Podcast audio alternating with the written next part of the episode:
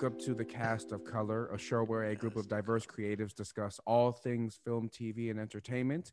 My name is Jon Carter. I am joined by the boys Gerardo and Joe. What's happening? What up? Hello, hello.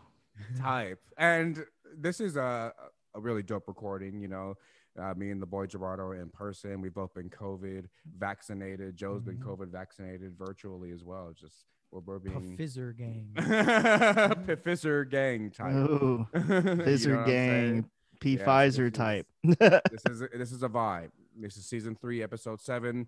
Listeners, thank you for following us and staying up with us on these weekly episodes. For this episode, uh, we're gonna do our normal entertainment updates. We got a few updates this week. You know, it's award season, so we got a Mhm. few updates. Then we're gonna do our diversity report led by the boy, and we're gonna do our movie review for this week led by Gerardo, which is the Apple TV movie Cherry, Cherry. starring Tom Holland Directed by the Russo brothers. directed by the Russos. So um, let's see what what these these MCU people are talking about.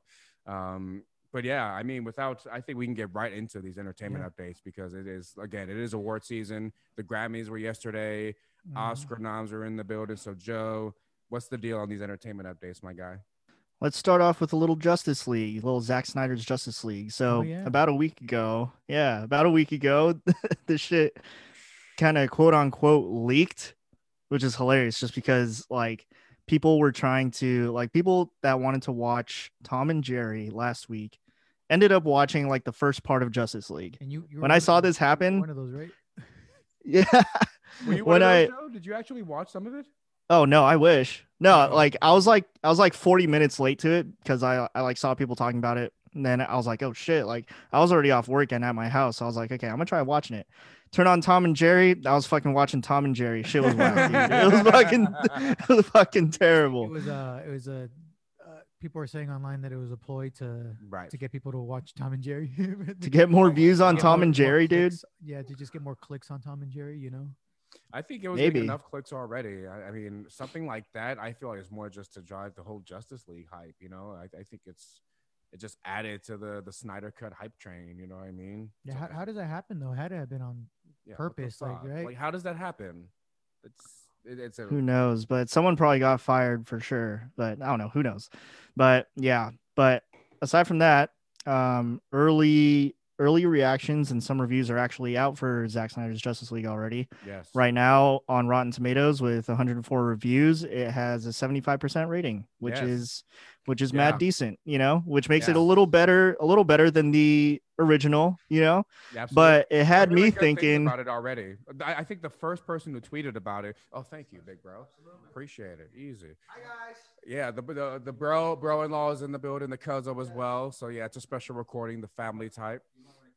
That I will. Oh, looks dope. Excellent. Uh, listeners, we're, we're looking at a, a legendary Kobe Mamba mentality beer Hell can yeah. type. What type of beer is this? Double IPA. So it's it's a good it's a good recording session. Yeah. Oh yeah. Oh damn. God damn it, PJ. He said he no Laker fan. Sorry, listeners. Apologies, listeners. But yeah, this this this yeah this this Snyder cut. Um, it's already getting good reviews. One of the first people who tweeted about it said it was amazing. Like the first hour was really good. It looks like a the same movie, but at the same time, kind of a different movie with you know. It looks an- like the exact same movie, dude. I, I saw I saw the It's- it's- trailer. Uh, trailer came out a couple days ago, the final trailer, and it, it literally all those uh, clips looked like the exact same fucking movie. You know what I mean? yeah, it's probably just it's probably just the same movie, like same follows the same plot, just two hours long, two hours yeah. extra Like footage. Darkseid isn't the bad guy. Like the the whole anytime they're talking about a bad guy in the trailer, you know it's Steppenwolf, but they're still showing Darkseid. a so lot of dark like- side, man. That's the hype. Yeah, but that probably showed most of the dark side stuff. Like, I don't know, man. It's like Zack Snyder still had the the skeleton of the movie before Joss Whedon took over, and this is uh, you know, it, it's not going to be that different. It's going to be the same uh story structure. Steppenwolf is still the main villain, you know. It's, right um, with a different look stefan look Steppenwolf looks different uh, it looks better from in most people's opinion I, I don't think so. you don't think so Yeah, no. Okay, so what what I heard is that from the early reactions, one of the ones that I read was that the CGI is still awful. It still looks like a PlayStation 2 video game graphics. That's what they're yeah, saying. my, my brother saw some of the leaks because he doesn't care about spoilers. So he saw some. Of the, Fuck spoilers. yeah, he, he saw some of the leaks from um from the nightmare sequence from when it was put up on HBO by accident. I, I did I did see this actually. I did see this leak. Yeah, Yeah, it looks he pretty said, He said the bad. background looks like ass. Like it's literally like he thought it was uh it was still not done with post production because it looked so bad. and it was 70 million dollars that went into you know reshoots and all that so you would think that because the cgi was a big thing that people complained about with the 2017 Yeah. justice league I, I did hear that like only like something like twenty percent of um the the shots from the the movie uh, that came out in theaters uh, is actually going to be in the Snyder cut. Yeah, man. So, we'll so see. that's kind of interesting to me. I don't know how much more stuff Zack Snyder could have filmed, but I'm sure it's just a lot of it is going to be like a slight variation of of of what we got on uh, in the theatrical cut. You know, it's going to be like, oh, this car in the background is placed somewhere different, and they're going to count that as a Snyder shot. You know? Yeah, yeah, yeah. I mean, we'll see. But like, just to go back a little bit to the seventy-five percent rating, I'm wondering if if this is going to get the same treatment as Wonder Woman eighty-four, because Wonder Woman eighty-four, when it got its first reviews on Rotten Tomatoes, it had a decent score, and then once it was available to the public, it got took a dive. Yeah, yeah. That's why I don't You know, so- to the early release uh, stuff, just because like what's what, what kind of people are watching this, and like you're gonna have some haters, but more than likely it's the people that want to watch it. You know? yeah, They're for gonna- sure. You know, they're gonna they they want to watch it early. Yeah, yeah. Well, anyway, I think I think that'll about do it for Zack Snyder's Justice League. That'll be out in a few days here. Yeah, just Kinda this hyped for that. Four days. Yeah, so we'll see. We'll see how it goes. But uh moving on, uh Oscar noms were this morning. I was up at Yeah. 5:19 a.m. many people were up early they were up at Yeah. 5.30 for these oscar noms people were really about that life i ain't about that life Yeah, no. Well, here's the thing: is that I wake up at five. I wake up at 5 a.m. anyway for work. so I was like, all right, well, I'm I'm gonna listen to some of these Oscar noms and listen to them on the way to work. Um, to me, for the most part, I thought these noms were pretty solid. A lot of the movies we reviewed on here were like made it into like best picture category, best actor, best actress, whatever. Yeah. But um, Judas and the it was awesome to see. a low score too. Actually, is up for best picture, which I think is so funny. Yeah, which I- one? You know, for being us being a show that highlights diversity and all that, I think that the Oscars this year were really intentional with their nominations and trying to address that aspect. Yeah. You know what I mean? The the nominees seem like it. I mean, go ahead, Joe. I mean, I think I think they are, but So you guys think it's not genuine? I I, th- I think it's a Well, response is it, is, to it, is it ever genuine but- though? Right, right. I, I'm hmm. like, Like Black Panther was nominated the same year that Infinity War came out. yeah. And Infinity War is a way better movie. Black Panther, I always mention is like the cultural thing, so that's why I got Exactly. nominated. We always say that about Black Panther. Yeah, it's, it's very culturally uplifting, but as But it wasn't as the best movie that year. No, it wasn't. it wasn't. But because of what it is, and it's, so even now, the nominations they seem a little bit reactionary, just a little bit. You know what I mean? Yeah. To yeah. But go ahead, bro. Because I know I know we can get because I saw some cool nods along with like the Five Bloods, Ma Rainey. There's there's some cool shit that's been nominated that I enjoyed. Well, yeah. So, um, yeah, no, I think the noms are solid. I think they're genuine. Um, it was awesome to see Steven Yeun and Riz Ahmed, first Right. Asian American, first Muslim to get nominated into the Best Actor category, and you also got Emerald Fennell for Promising Young Woman and Chloe Zhao for Nomadland. The first time two women got nominated into the Best Director category. yeah. so Promising Young the- these Woman's noms- overrated, but yes, continue, Joe. I just have to I have to say that, bro. Damn, that is. Uh, I think that's. We're, we're gonna have to talk about that. That's. I We're think uh, to- most we'll- we'll people. would say that's that, bro, but, yeah, we unpopular will talk opinion. Promising young woman, but continue. About have we should have an episode about what we think is pandering. okay. Um. Diversity, so yeah. But yeah, so a great time for first. Uh, me personally, my personal snubs were Da 5 Bloods didn't get a lot of love this year, and Delroy Lindo no Best Actor uh, nomination, which was that that was that sucked. Yeah. uh, no Regina King, not a lot of love for One Night in Miami. Uh, Tenet for original score, Ludwig Göransson. I was very surprised at that, yeah. but other than that, yeah. How come Oscars, nothing any other thoughts? Bloods? We we did an episode on the Five Bloods. Um, because it's a Netflix movie and don't they hate Netflix movies or something like that? they do. Nah, They're dude. not crazy about Netflix. But that was a, that That's was not true. Oscar- That's not true. Oz Netflix has the most nominations at the Oscars this year as a studio. because because I know I know historically they they don't like Netflix, but I guess this year it's a little bit different. Yeah, no, the studio has yeah, even at the Golden Globes, they yeah, they get tons of love. But Uh, Yeah. Did uh did that the guy the guy that played the old guy in that he got nominated right? for for what? Uh, didn't, didn't did one of the actors get nominated for the Five Bloods? No, I don't think we were hoping Delroy Lindo got nominated, but he did not. Yeah, no. Spike Lee didn't get a nod. None of the actors yeah, got no one nods. got a nod from that. Yeah, it's it's surprising, and we That movie Spike Lee. hmm it's a Spike Lee joint, right? Yep. Yeah, Oh, wow. Indeed it movie, is. too, and it was That's crazy. that was one that we gave a decent. may- review maybe they just maybe they don't want like Spike Lee to be like the token of uh of the Oscars because Spike Spike Lee has gotten so many. Sure. I mean, I yeah, I, I think you just still get credit for what it was, though. I No, no, yeah, really me, me too. I'm, I'm just saying. I'm just saying from like the the Academy the perspective. Academy perspective. like they're like, oh, we can't keep nominating the same black guy. Last last year, what he he got BlacKkKlansman, right? The nomination for BlacKkKlansman, and his Yeah. Spike Lee has been pretty pretty good at the Academy. So maybe they just don't. They're doing this so he doesn't. So they don't think that he's their token black director. You know? Yeah, like how Jordan Sure. is, what Jordan Peele is becoming in a way. It's like, um, but okay. Oscar Yeah, noms, yeah. Yeah. What what else you got for us, Joe? Unless you want to keep touching on this. No, I think we can move on from the Oscars. Um, Pepe Le Pew is canceled, folks. Cancel. So I actually have the context for this. So uh, apparently, yeah, go ahead, Gerardo. apparently in the new Space Jam, there was supposed to be a scene in a bar, like you know, where um, you know, like classic cartoon in a bar scene, and Pepe Le Pew is supposed to be hitting on someone in the bar, and then kisses their arm, right? The classic Pepe Le Pew mwah, mwah, mwah, kisses their arm, whatever, and then uh, Mwah, mwah, mwah. yeah, the girl the girl slaps him and says uh, what she's gonna, you know, whatever the girl says, uh, and then LeBron is supposed to tell Pepe Le Pew, um, you're not supposed to touch other toons without their consent. And then um, that scene was actually cut from the movie, and that's Oh where my the whole. Pepe Le Pew is canceled thing. I don't think Pepe Le Pew has been in a movie since uh, the last Space Jam. hmm Yeah, so it's been like a good. I don't think Pepe Le Pew has been in any new media since then, actually. Yeah, I don't And this think is so. a very So he's Bro, been, been canceled. he's, he's been canceled. It's just that people, no, it's just people are reacting to this. But um, I, I don't know. I think in that context, it would have been all right because it would have been about consent and whatever. It would have been LeBron Yeah. telling him that he needs to to have consent. But um, I also don't care that he's not in the movie. Pepe Le Pew, uh, you know, he's yeah. Yeah, I don't know, give a shit. I don't give a shit. Yeah, I mean, he's not a pivotal. If it'd be much different if it were Bugs Bunny, but who gives a shit Daffy about Pepe Duck, Le Pew? yeah. Yeah, man.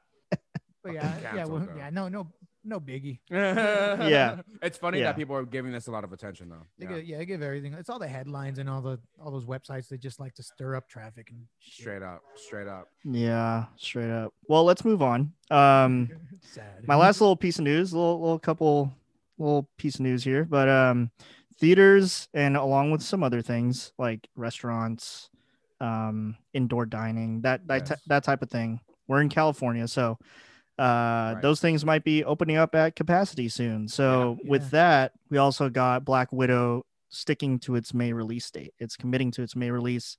It's not going to get the the Disney Premiere thirty dollar treatment, but um, Yeah. I from don't me, know. I, I'm definitely I'm definitely pulling up to the theaters whenever they open. yeah, straight yeah. I'm, I'm, you know, vaccine gang. You know. Yeah, Pfizer gang, I mean, dude. wait, this is Pfizer be- gang.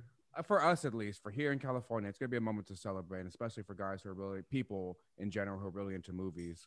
It's it's it's very much something to look forward to, man. We've been at the crib watching all these new movies, and it's just it's way different. I can't fucking wait. yeah. Well, I, I got I have a pretty sweet home setup now, so I'm like, uh, but going back to the movie, I do like going out. I feel like uh, some of these movies that we've been reviewing, I would have liked more if I saw in the movie theater. oh, a thousand percent. Like, um, I don't know, that it's easier to comp. Like Cherry, if I saw this, this the movie that we're about to review, not to get too much into it yet, but if I saw Cherry in the theater, I probably would have liked it a little bit more. hundred percent, especially the war scenes. Yeah, it's like it's Yeah. just uh, a Mm. lot of that that that spect. But but you know that, that I think that speaks to the films just because like uh, I saw Parasite like a month ago for the first time. Oh, and, wow. and I saw that at home and I thought it was amazing. So, Amazing. and Damn, I you mean, just saw that, Gerardo? yeah, I just saw it. That shit is Damn. Fuck. So, you Joe know- loves Parasite. Yeah, I love that movie. I absolutely love Parasite. know, absolutely love Parasite. Absolutely deserved to win Best Picture last it, year. it did. A hundred That shit was percent, crazy. Thousand Yes. percent. It's better than Thousand it- it- it- that's the best movie I've seen like from from the 2010s, like that decade. Like I'm not even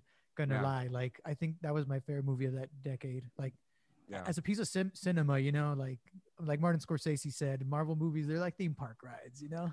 Yeah. uh, Yeah. Oh, absolutely. yeah. It's like an experience, you know. yeah, and- I, I I completely changed my mindset when I watch a Marvel movie compared to when I watch uh you know uh something like Judas and the Black Messiah or, or Sure. Parasite or Cherry, you know. you know, look. yeah, you can enjoy you can enjoy them both. You know, you can enjoy like big brain enjoy cinema both. stuff. Yeah, You know, just just prepare your head for what you're about to watch. You know what I Exactly, Yeah, mean? man. yeah you know like not to get too off topic but i don't think that martin scorsese uh really i don't think it was that big a deal when he was over here saying that that comic book movies are spectacles you know what i mean and it's it's okay it's it, it is what it is and i think people got really offended to that and cherry kind of felt reactionary to that too honestly with the russos I I think Scorsese. He, yeah, no, I, I'm gonna just put out my quick point, but I do think Scorsese makes a good point. You know, I sort of somewhat agreed to an extent, but you know, he's also an old en- head, I think. enjoying both. Yeah, and and you know what? I don't think Scorsese ever said he didn't enjoy it. He just said it wasn't it wasn't uh it wasn't deep cinema, which I, I think is a fair point. Yeah. Yeah. Yeah. And you know what? let me let me bring this up real quick. So Empire Magazine dropped a new cover today, um, and the cover is Falcon and the Winter Soldier, coming out this Friday, competing with Justice League. That's gonna be hilarious. But, um, so it's an Empire Magazine cover with Bucky and Sam just standing looking heroic and shit on the front, mm. and then there's like a little headline at the very top. And it says like Scorsese and Robert De Niro reflect on Raging Bull. Oh my god. it's I so just thought it was hilarious that like, oh, okay, so you got Scorsese at the top, and then the huge cover is like an MCU project. Like, nice, nice, that's perfect. That's so funny. But it's funny too because that one is is meant to be the blockbuster action one. So yeah, No, yeah, no, that's supposed That's its selling point. Like that's it, but it's yeah. that one is like this isn't deep. This is just straight up. It's gonna be in your face, you know. in your That's face okay, action. Yeah, Oh yeah, right. but with news, that's all I got for today.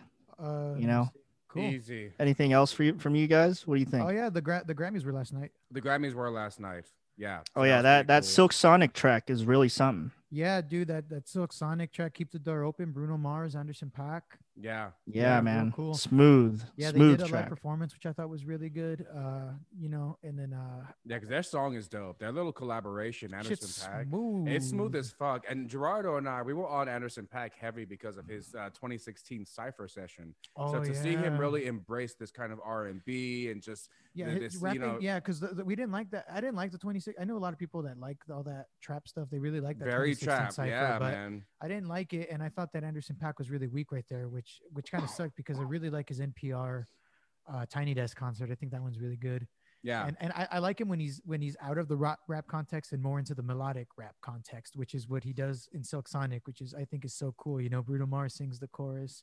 We got uh Anderson Paak on the on the verse being all smooth, kind of rapping melodically. It's really nice. Yeah, yeah, Mhm. man. But it, it was pretty groundbreaking for women, at least. You know, it's Women's History Month and and all that. And a lot of people have been posting about uh Dua, what's her name, Dua Lipa. Dua Lipa, Dua Lipa. She walked away a winner. Megan Thee Stallion, Megan three-time Stallion, Grammy winner, and then Yeah. Beyonce made history. You know, she's the most nominated female in all of the history. Does she have history. 20, 22 Grammys now? Um, I think I think it's 22 and then 28 nominations, I believe. Um, but yeah, you know, Queen Bee. That's that's no surprise. We posted on our story that it's not surprising that she got nominated, but Yeah. yeah, man, she's the most nominated, um, most nominated female in Grammys history. So Beyonce. yeah, yeah, Lil Baby performed, Trevor Noah hosted.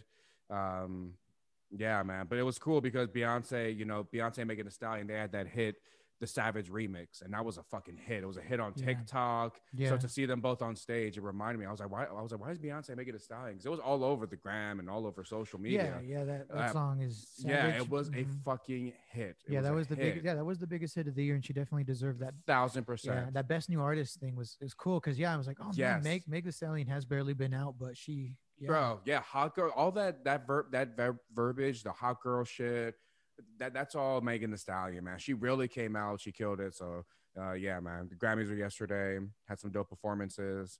That's really it. I got nothing else for the Grammys. Yeah. Easy. Nice. Easy. Well, that being said, that leads us right into our diversity reports. You know what I'm saying?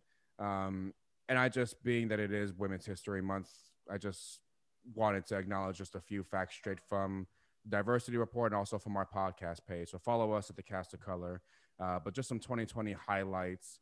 Uh, women directed a number of 2020 films. Um, women represented 16% of directors working on the 100 highest grossing films in 2020. That's up from 12% in 2019. On the top 100 films, women held 28% of producer jobs and 21% of executive producer positions. Women comprised 18% of editors, 12% of writers, and 3% of cinematographers. So you can just see how it dwindles down. It gets lower and lower. You know what I mean? And how do we feel that affects, you know, movies and the things being put out? Yeah. We just want good shit. That's all it is. You know? Yeah, like, well, I mean, like I think last week, uh, "Coming to America" was a really good example of just uh, a bunch of men writing um, kind of what's supposed to be like a feminist. you know, absolutely, man. story, and and it com- it had the potential to be a feminist story, and it just missed the mark, which which we mentioned last week. And uh, you you know, I feel like that's one of the the effects there is like you don't have um, you know, that's why you know I didn't like Harley Quinn and the Birds of Prey, but um, the fact that it was made by a woman, it, ha- it did have a lot of little things that resonated with women that Yes. us as men wouldn't get.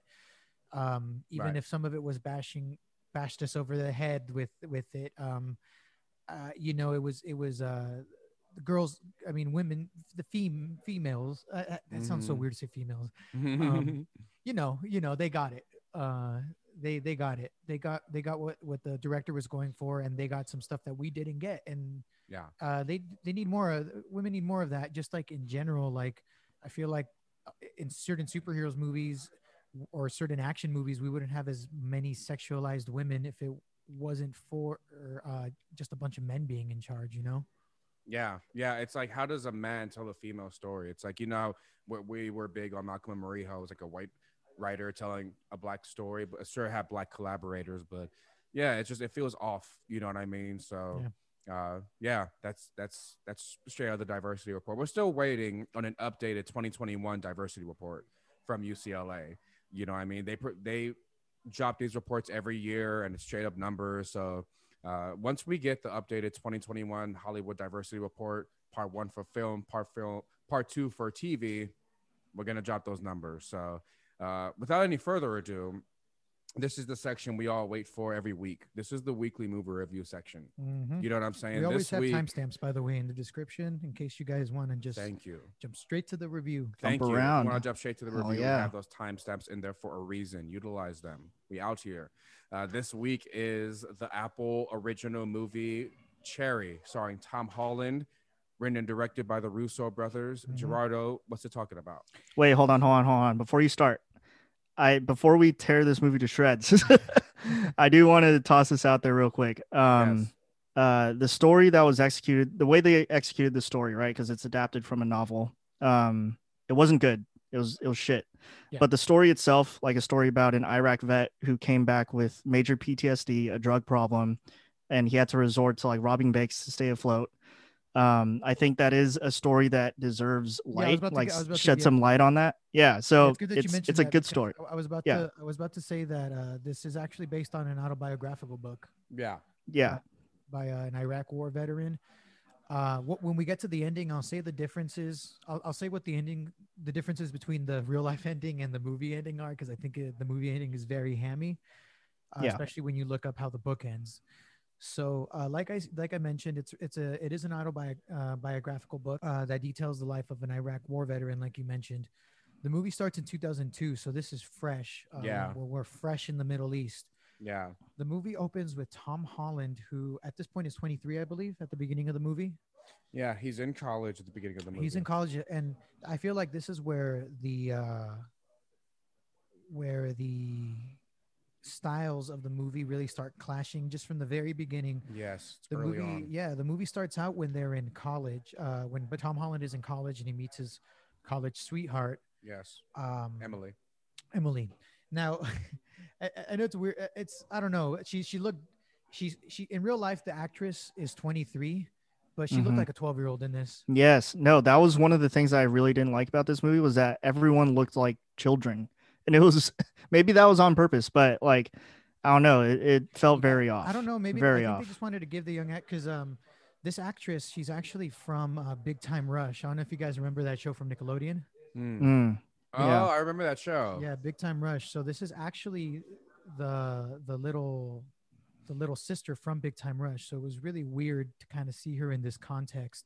Where she's trying to play in a more adult character. A very adult character. Yeah, and, and I feel Yeah. like that's a very common theme that we've been seeing lately. Like uh, we see Zendaya, who's a We little younger Zendaya. looking. Uh, uh, she's a little younger looking, and she's trying to play uh, a more mature character. And this girl's doing the same thing, and that's fine. It's it's okay to do that. But man, I feel like it's the director's jobs as as, as the spearheaders of these movies to kind of um make them look a little bit older. I don't know. She she looked very young and she was sexualized in the movie and she's in a bra for most of it and it just felt weird to me. Very exposed. Very exposed a lot of the time. Very exposed and and shooting up. She looked little. She looked it's it's like I'm not exaggerating. She looked really little. Yeah. Yeah, man. Terrible. So uh, so the movie uh, actually opens in college like I mentioned where he meets his uh, his college sweetheart. Blah blah blah stuff happens, right? And this part of the movie feels like a quirky little little rom-com, you know? Uh, and then Right. stylistically we get a big shift when um so the girl breaks up with Tom Holland so he ends up wanting to go to Iraq. He wants to join the army because he has nothing I was to live for There's a big shift, Gerardo, and it's important to acknowledge that it starts as a love story, and then once once Iraq happens, it turns into a war movie. Post Iraq, no, but turns before into- Iraq, it's a different movie too. So Yes, so it we, we got to Go talk ahead. about basic Yeah. training real quick. Yes, we do. The oh, movie, Oh, yeah. yeah, fuck the movie no, is split dude. up into Oh, chapters, kind of like a book. Uh, I think it's like five or six chapters as a whole, including Yes, the it is. intro and the. It's like the five epilogue. chapters in an epilogue. Yeah. So the thing about the movie uh, is from from chapter to chapter, it's a completely different style, and I get what they were going for, but I don't think it worked for me. When we get to basic training, we get into like a Jojo Rabbit type. Um, big words appear on the screen Yeah. and it's uh and it's probably dialogue straight from the book and uh it's this big quirky it felt almost like a wes anderson type big quirky um you know uh what's his name uh, taika waititi quirky Mhm. uh movie. Yeah. Mm. and the tone was just really weird during that part i think what uh i know that you're you're a veteran jon so how was basic training compared to that You know, here, here's the thing about how the whole basic training scene, which is very different from. I'm glad that you acknowledged Gerardo. There's a difference between the Iraq war scene and the basic training scene. in the basic training scene, they're trying to give you a basic sense of what the military is, but a bunch of goofballs it a bunch like of goofballs. Yeah, man. And you know, a lot of the, especially for the army, and this is kind of biased me being a Marine. It's not that. It's not. They they really hyped up basic training in this movie to the point where, um, I mean, they had a scene where one of the drill sergeants was choking a kid out, you know, and and. The army is just a lot more lenient in real life. I just, I think it's important to acknowledge that me being a Marine Corps veteran, even being a Marine Corps basic training, you know, and if the drill instructor put their hands on you, they'd be reprimanded. So um, I think a lot of this was um, written during a time of war. So it was supposed to emphasize that these drill sergeants were PTSD guys, Yeah. but then even Tom Holland's character was saying some of them would lie about it. So it was just kind of weird. It and the like- war was going on for like a year at this point yeah, exactly. it's So it's, 2002 it's believable if like some of these drill sergeants have PTSD and they're war veterans, but then he's saying in the same breath that they're also lying about it. So um, one thing about this movie, it really painted a lot of senior enlisted military personnel as just straight up pieces of shit. Yeah. And for the most part, a lot of them they may be assholes, but they're level headed and they want to get the mission complete. In this movie, they were all the sergeants. A lot of them were straight up pieces of shit. They were bad people. From the Iraq War to the basic training, so, uh, but yeah, Gerardo, the, the basic training scene, Yeah, yeah. So, so with the basic training, we get introduced to some other characters in the movie. We get introduced to uh, what becomes uh, Tom Holland's best friend and his his his little his little um his bunkmates. I don't know what that would be called. Yeah, yeah, and, and that's exactly what it's, it's like your rack mate in boot camp. It's your rack mate. Yeah, yeah. So so his mhm. rack yeah his rack mates as Jon mentioned. Uh, he he kind of meets them. We meet um this Latino this Mexican guy.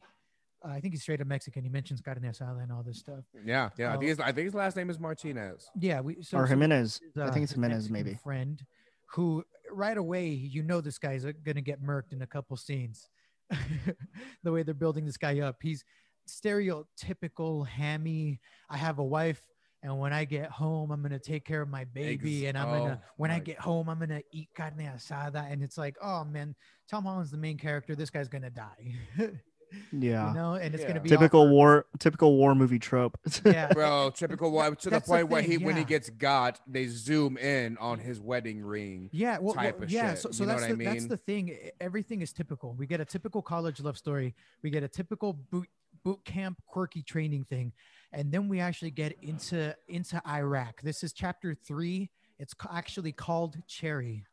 Uh, yes, and you find out why in the worst of ways. Like when they actually say, Yeah. So you're so he's he's in Iraq. Uh, Tom Holland is in Iraq. They actually start doing the medic stuff, right? Yeah, they're army medics. Yeah, Tom Holland wanted to be a medic. Tom yes. Tom Holland is an army medic. So they actually start going into a live battlefield. From this point, um, the movie kind of turns into like the Hurt Locker. like you know, you can kind of really see the inspiration for each part, which is it's kind of cool.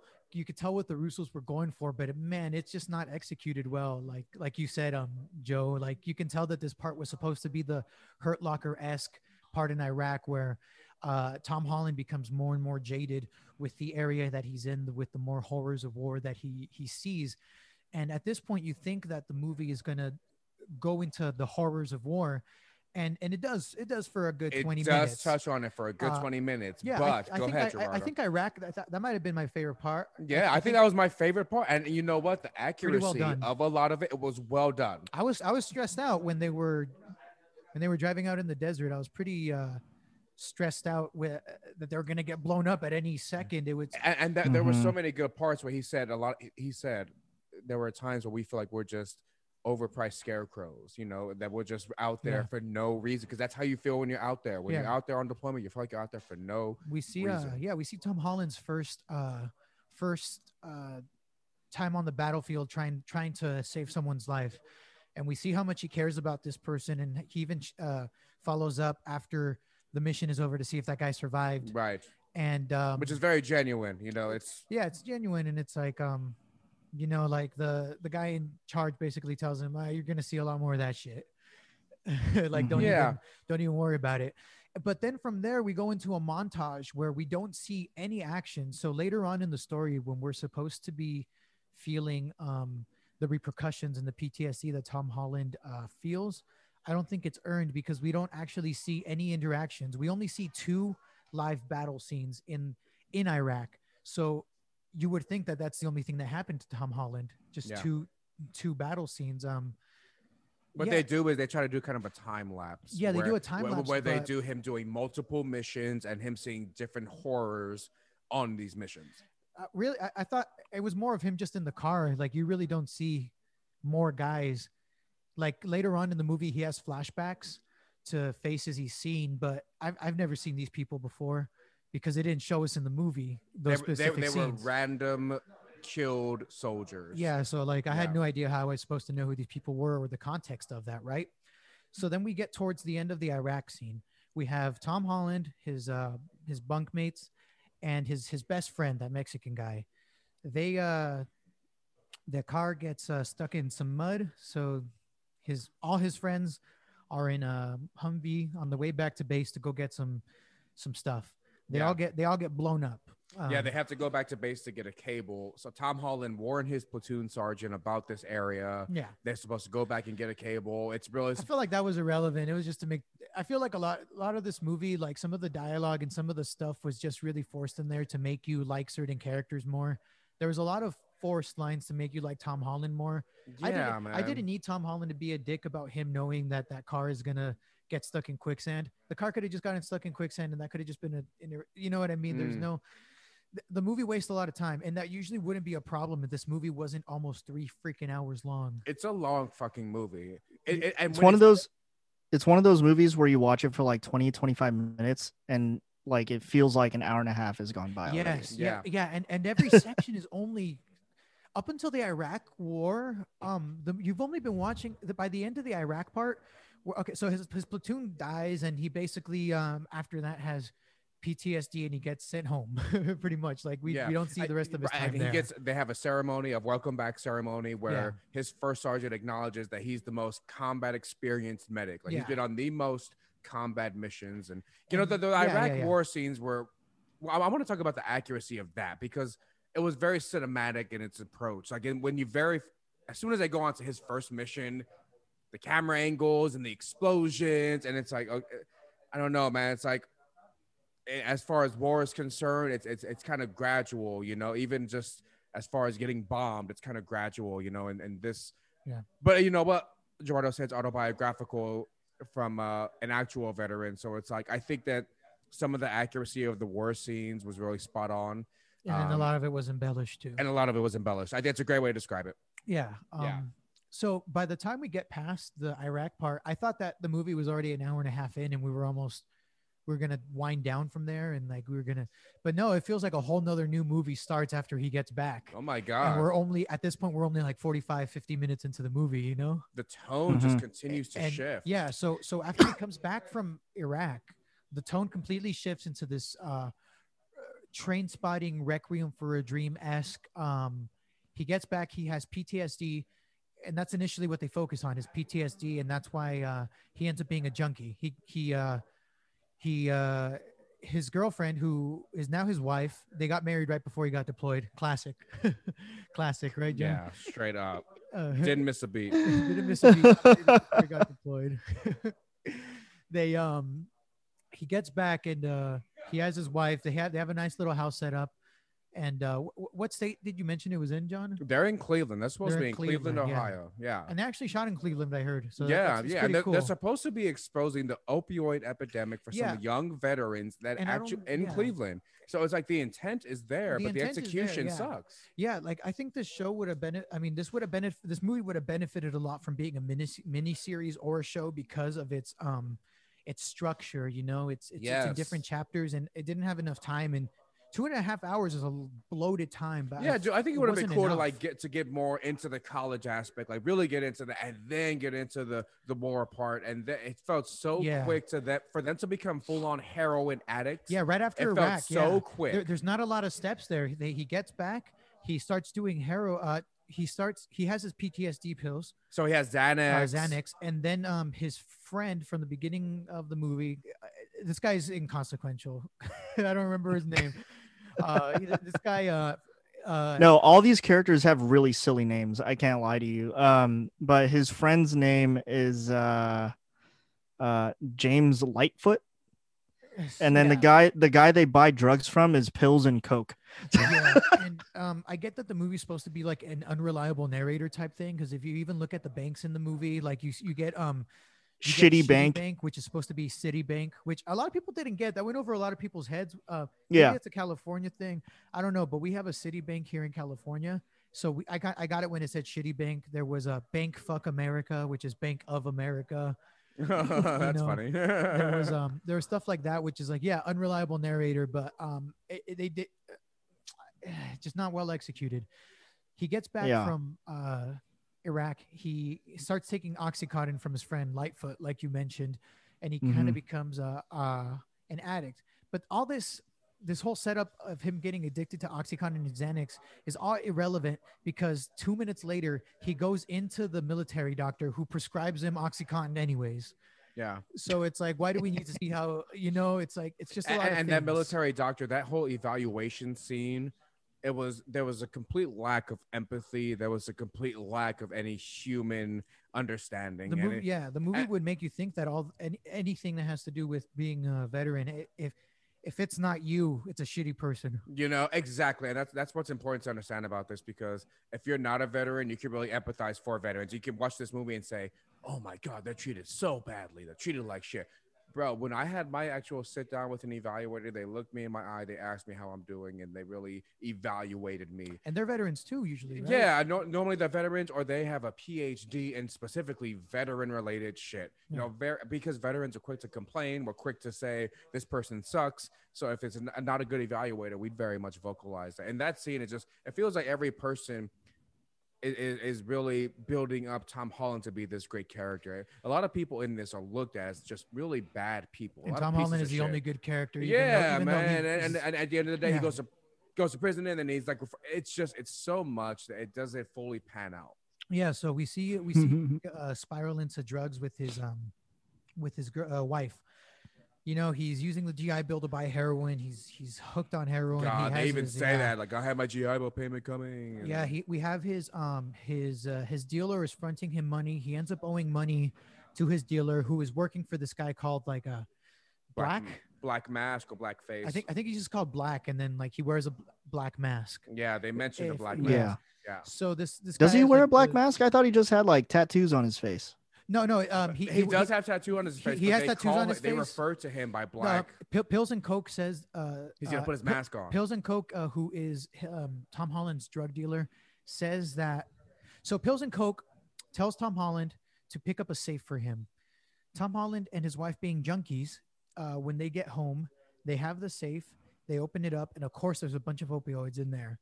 They go on a bender, and someone ends up knocking on their door. They think it's the police, so they dump all the drugs. It's actually Pills and Money who came to collect the safe. Uh, Pills and Money then starts freaking out because he says that Black, who is his boss, is going to kill all of them. He's going to put on his black mask and kill them. yeah, he says so- that specifically. He's gonna put on his black mask and kill us all. Yeah, so that's the only time we've really get any context on that. Uh, yeah, so it, it's a really blink and you'll miss it moment though. Like, uh, um, and he doesn't ever wear a black mask and he just has face tattoos, like you mentioned. So yeah, and he's, he's Mhm. very understanding. he's like, he's mean, a pretty Tom Hol- understanding. Yeah, um, he's um, like, he's like, go get my money or hurt your girl. Tom Holland gets him the money yeah. and he drives so, off. so Tom, um, so Tom Holland uh, basically ends up owning, owing pills and um, money, um, pills and coke, all this money because of what they did to the safe. So this is the first time Tom Holland ever goes into rob a bank.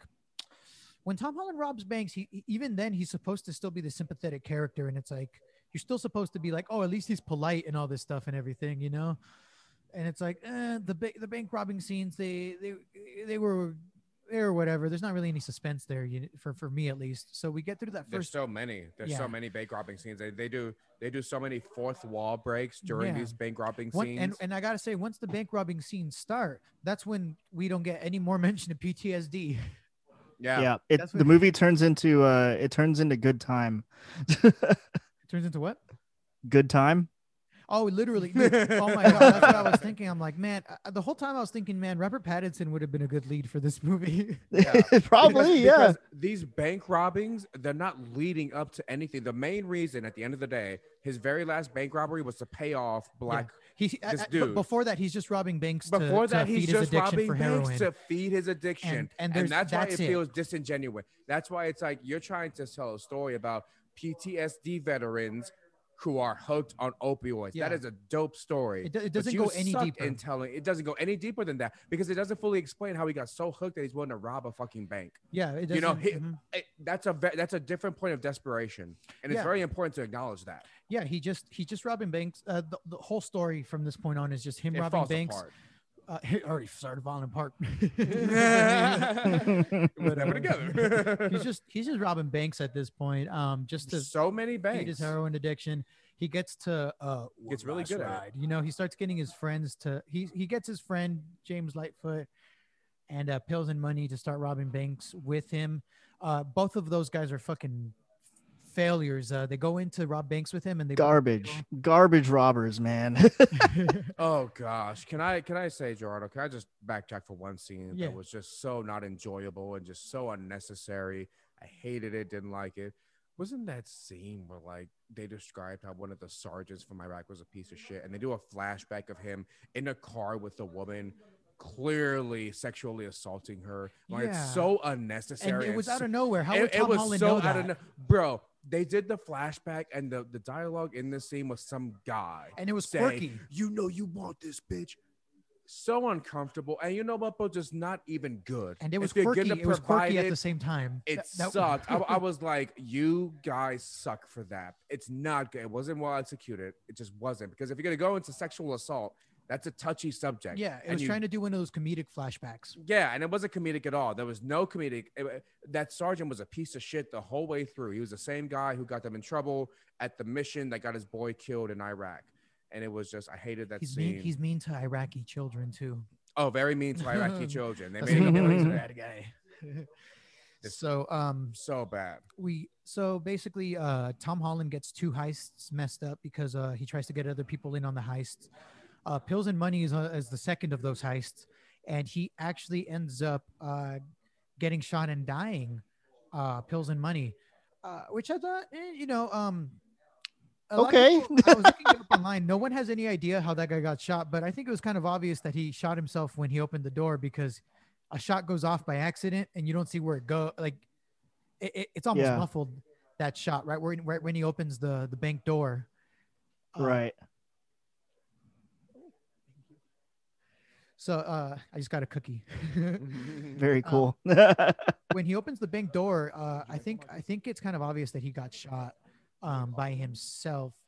Uh, Pills and Money ends up dying, not to the detriment of the story at all. It's kind of inconsequential.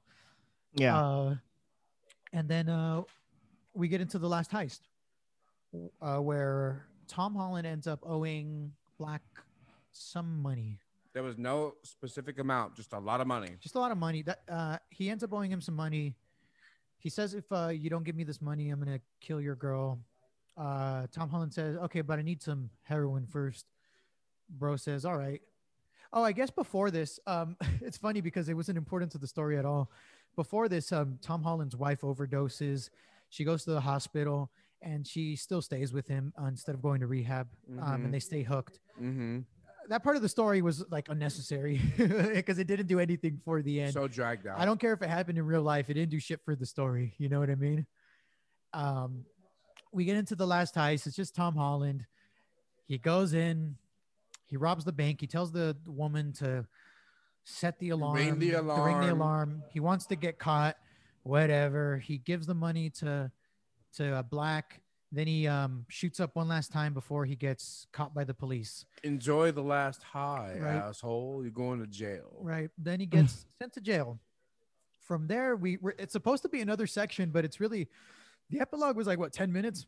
Yeah. Yeah, it was It really was a very quick wrap up of his prison time. And then they throw a mustache on him like it's supposed to age him ten years. They throw a stab. yeah. He's supposed. I saw somewhere he, he's supposed to be like 40 by the time he gets out of jail. Yeah, yeah that's what I was I'm like, That's what I was dude, saying, like, he, he really does fucking- not. Yeah, it's supposed to be yeah, that's- years or something. Because He she, when. Emily picks him up, she looks like 25 years old. Yeah, she looks the She same. looks like she was 20 and then she's 25. Yeah, they, they, they try to age both of them up, but like it, it was also not clear whether he got out on parole or not. But man, it it, it looked like um they both looked really young. It, it looked like throw a mustache on Tom Holland, make him look like he spent some time in jail, you know. Straight up. And um I I wasn't a fan of that, but um now this is where it deviates from the source material, quite interestingly enough. hmm So in real life, uh his wife divorced him when he was in jail because of course, Okay. and he ended up meeting another woman once he got out and remarried. Yeah. Now, in this movie, we get a nice happy ending, and it's really an undeserved slow motion shot because the movie's been going on for so long at this point that it, Oh, the slow motion is just doesn't do it for me.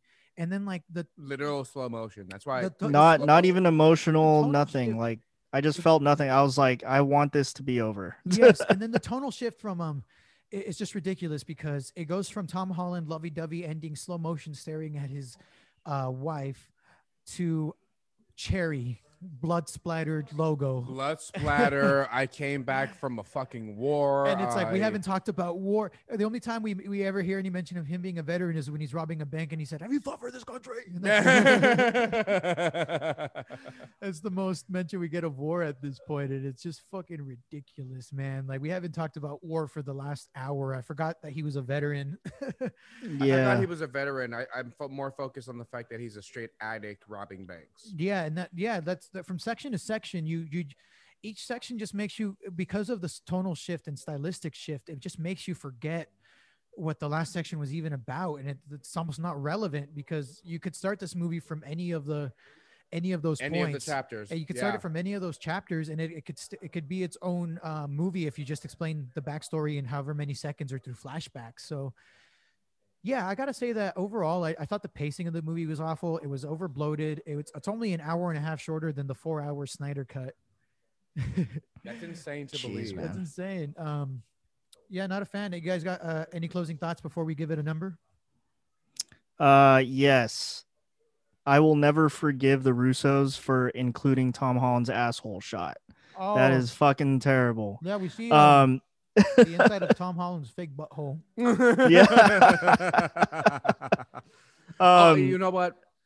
so, some of the military scenes, some of the basic training scenes where he said you get 100 shots and you're lined up like that and you get shots so accurate, where you're doing a Yeah. duck walk, very accurate. But some of them were so embellished, Like him doing especially the for robot? the, especially for the, what's that? At one point, Tom Holland had to do the robot. Yeah, And I feel like that was just there because the Russos wanted Tom Holland to do the robot because he's a dancer. yeah, and and, and you know what? In the they they were very teeter totter with the army boot camp. It's like one, the army isn't nearly as crazy as they make it out to be. It's just not how it is. Um, and his interpretation. So, Gerardo, you say this is an autobiographical tale. Yeah. So, did this veteran legitimately go and rob banks to feed their heroin addiction, or was that just Yeah, some? yeah, he actually, okay. yeah.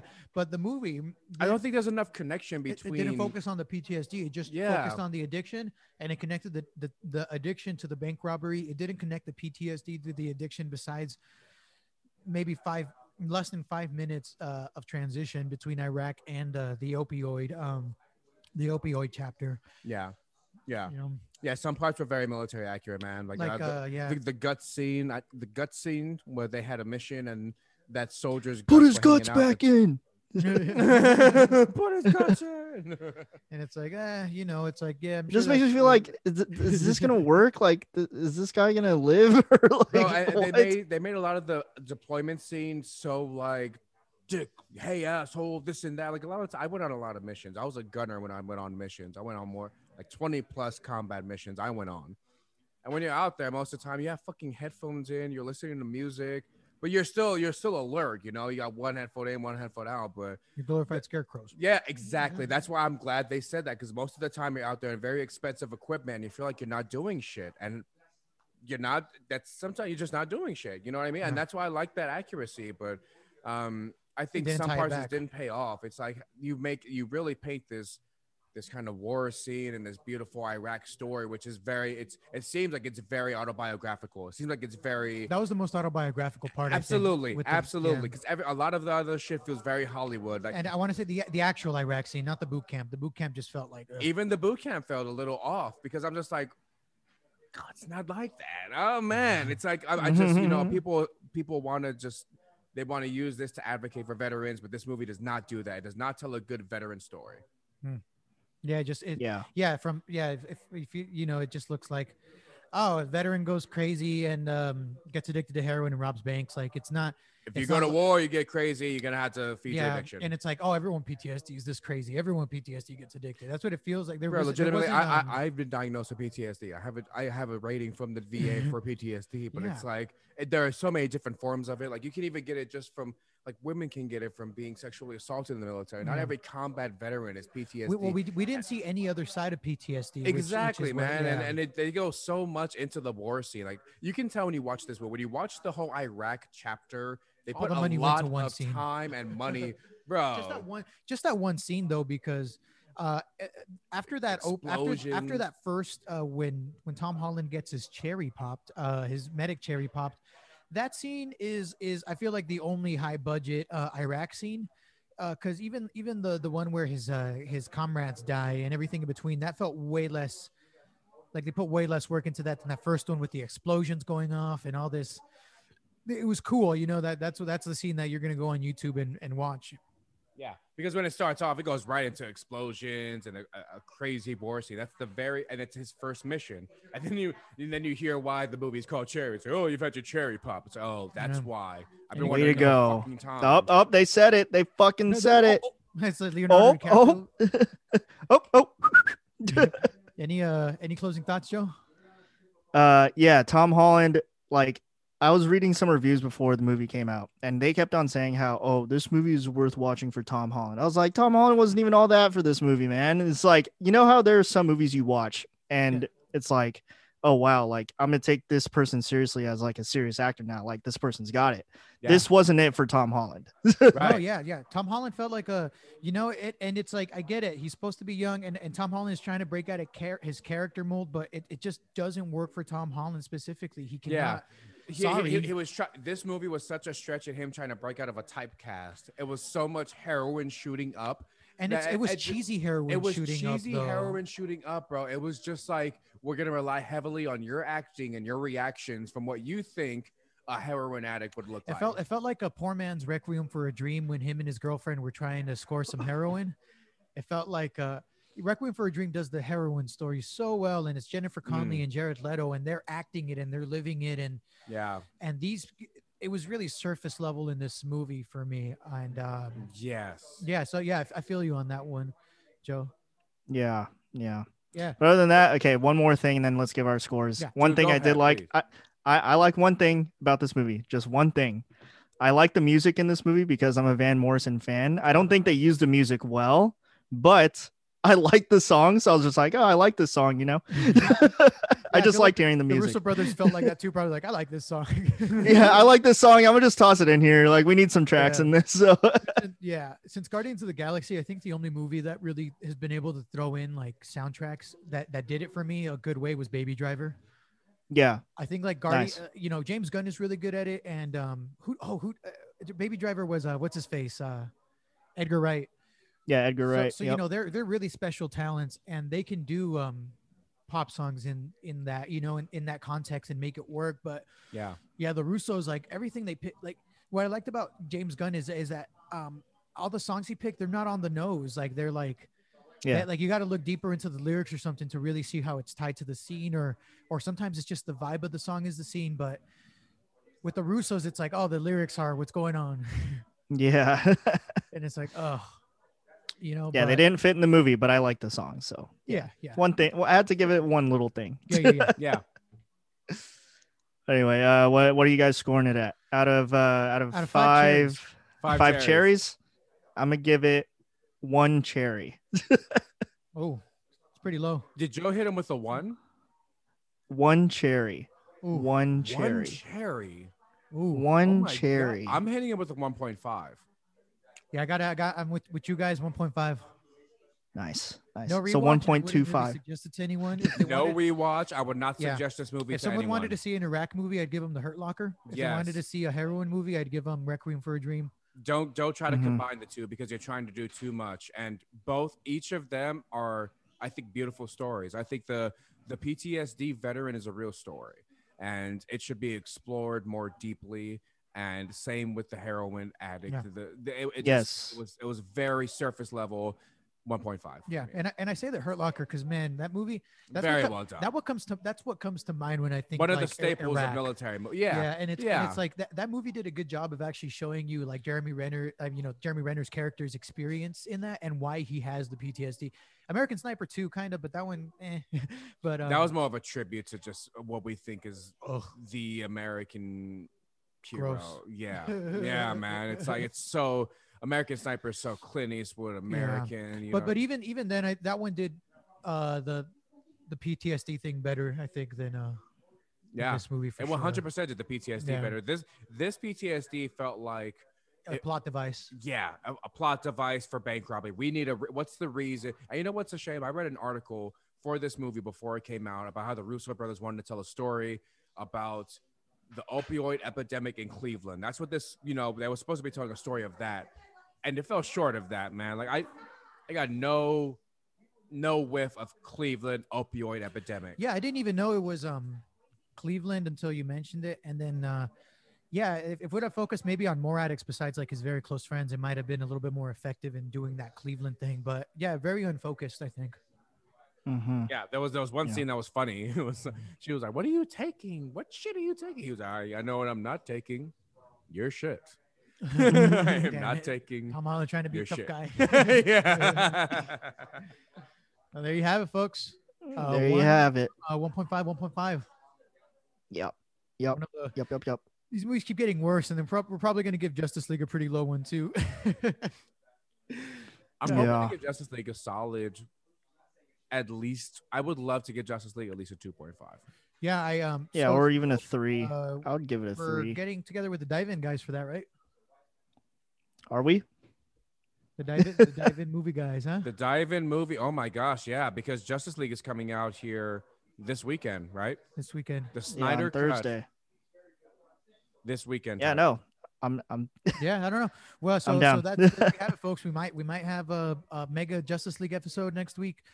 Uh, Yes. if anything, yeah, Yeah, yeah, the Dive In movie guys. Uh, shout out to them, the podcast, the page. They always show us love.